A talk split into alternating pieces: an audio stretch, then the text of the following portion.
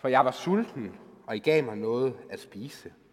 Jeg var tørstig, og I gav mig noget at drikke. Jeg var fremmed, og I tog imod mig. Jeg var nøgen, og I gav mig tøj. Jeg var syg, og I tog jer af mig. Jeg var i fængsel, og I besøgte mig. Da skal de retfærdige sige, Herre, hvornår så vi dig sulten og gav dig noget at spise, eller tørstig og gav dig noget at drikke? Hvornår så vi dig som en fremmed og tog imod dig, eller så dig nøgen og gav dig tøj?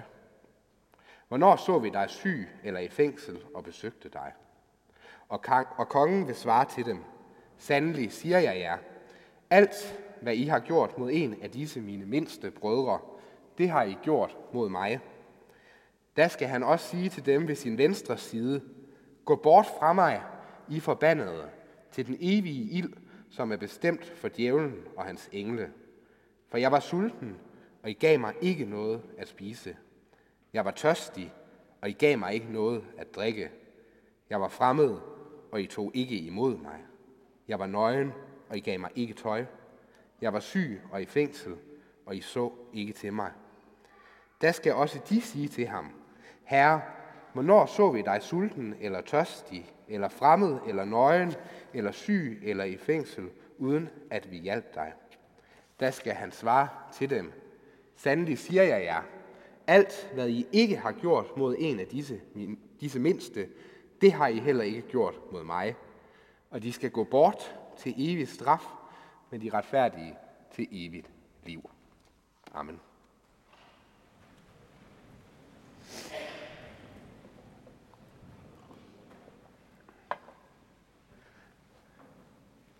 Regnskabets time. Det er det, vi hører om på den her sidste søndag i kirkeåret. Det er et evangelium, der hverken mangler indhold, drama eller alvor. Vi slutter kirkeåret af med et ordentligt brag. Det gør vi først ved at kigge frem mod den dag, hvor verdenshistorien den har gået sin gang, og menneskesønnen Jesus Kristus skal komme igen for at dømme levende og døde, sådan som vi netop bekendte det i trosbekendelsen for lidt siden, og som vi bekender det hver eneste søndag. Jesus vil have os til at kigge fremad mod den store og glædelige dag, hvor frelseshistorien den når sin fuldendelse. Med dagens evangelium, så lyder det ikke nødvendigvis som det rareste. Men lad os lige gøre ophold ved den beskrivelse, vi hørte fra Esajas for lidt siden.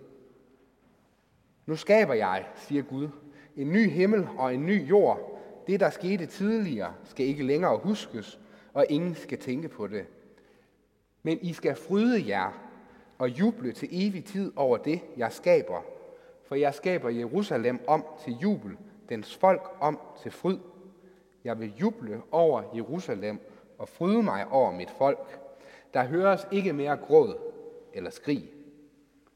Altså, det, der skete tidligere, skal glemmes, og vi skal fryde os og juble til evig tid. Det er nogle ret så stærke ord og løfter, Gud giver til os her. Og de løfter, de klinger med også i dag, hvor vi hører om får, der bliver skilt fra bukke. Regnskabets time. Inden vi når så langt, så tror jeg, at der er to ting, Jesus lige vil minde os om. For det første, vi skal huske på, hvem det er, der er dommeren. Det er Jesus Kristus. Det er ham, der skiller forne for bukkene. For noget tid siden, så begyndte vi hjemme hos os at gense Lise Nørgaards Matador. Og den kan man sige meget om. En karakter, jeg har lyst til lige at trække frem i dag, er en karakter, der ikke fylder voldsomt meget igen serien. Men har man set Matador, så ved man uden tvivl, hvem hun er. Hun hedder Faster Anna. Den her meget alvorlige og seriøse dame.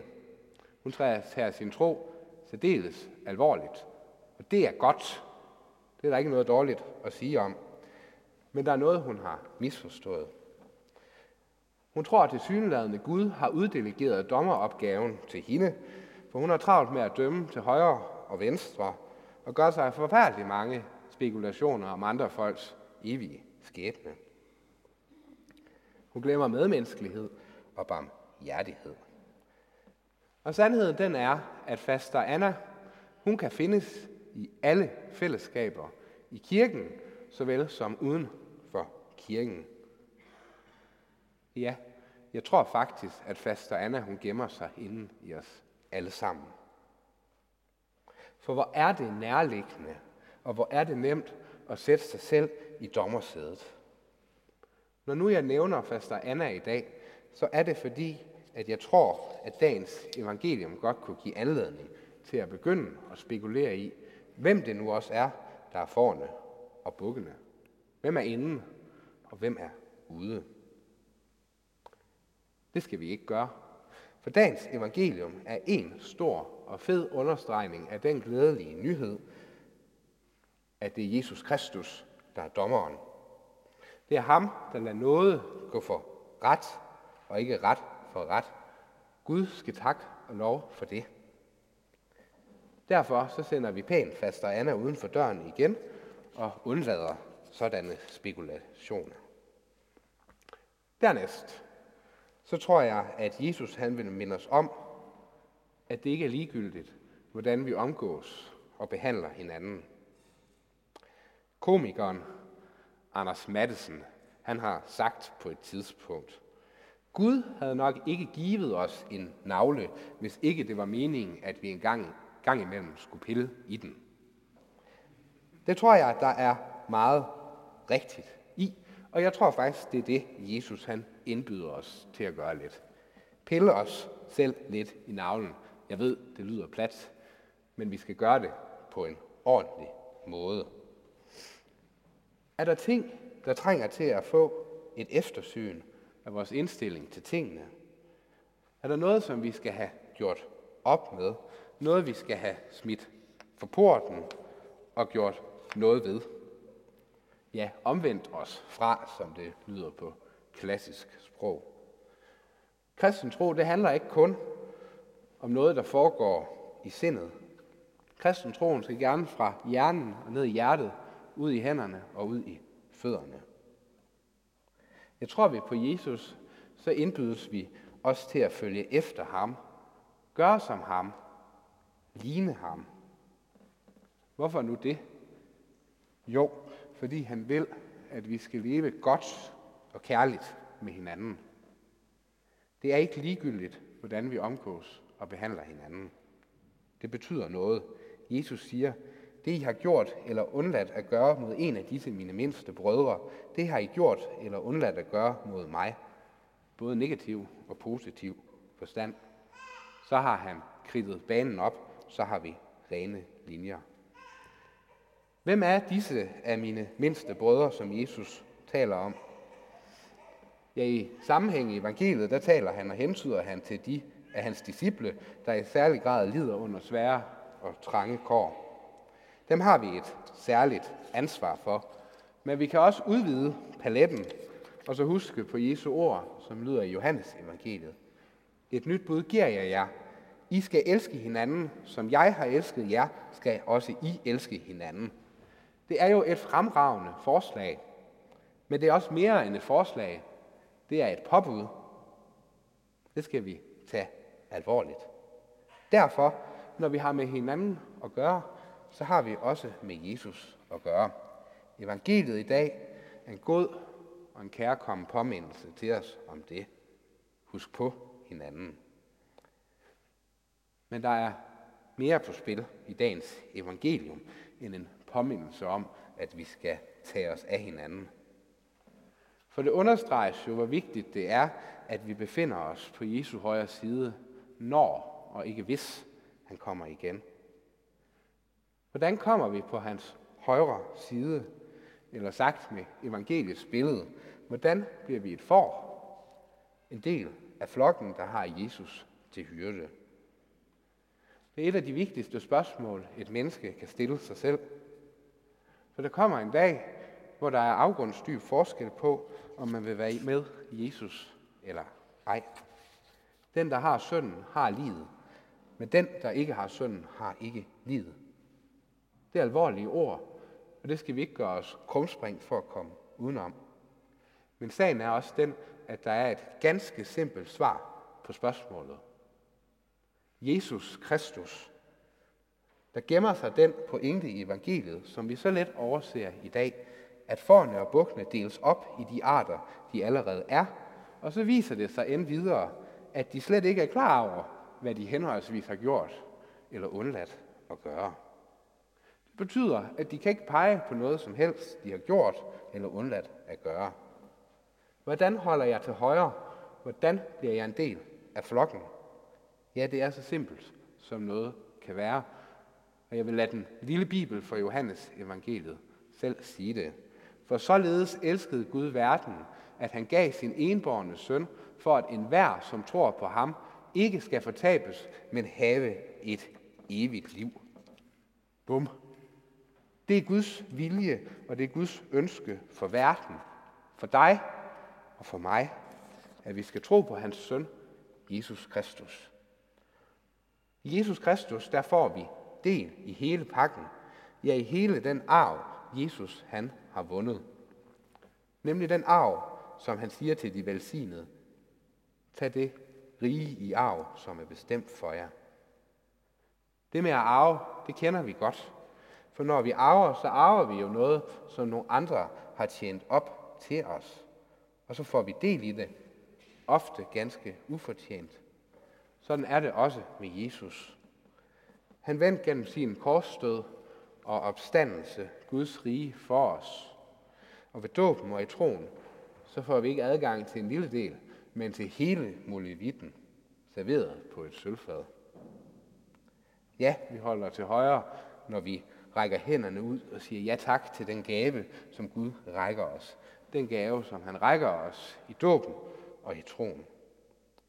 Og vi så det lige før, da Gud rakte Athena Victoria gaven, da hun blev døbt. En barnedåb. Et stærkere billede på frelsen af noget kan vi ikke finde. For sagen er den, når det kommer til frelsen, så skal vi ikke pille os selv alt for meget i navlen. Kommer der ikke ret meget godt ud af. I stedet så skal vi rette vores ansigt op mod Jesus, og så kan vi være helt og dels forvisset om, han har set os. Han har taget os til sig. Det er altså et umådeligt glædeligt budskab, kære venner. For regnskabet, det er gjort op.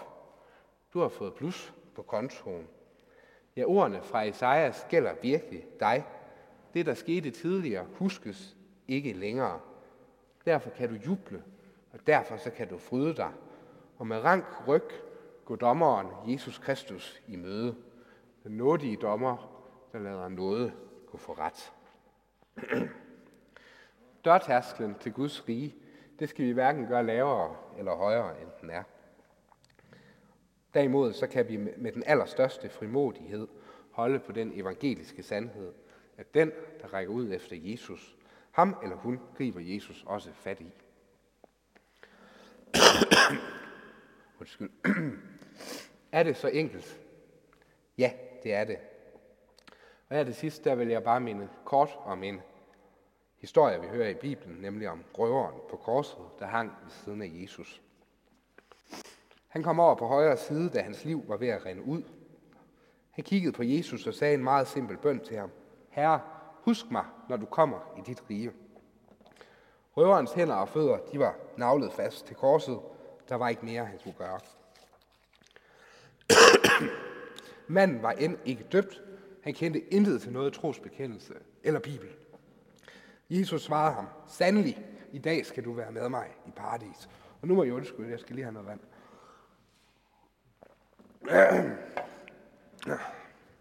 Sådan det lyder løftet til alle kristne arvinger. Det kan vi leve og dø på. Kom, I som er min faders velsignede, og tag det rige i arv, der er bestemt for jer.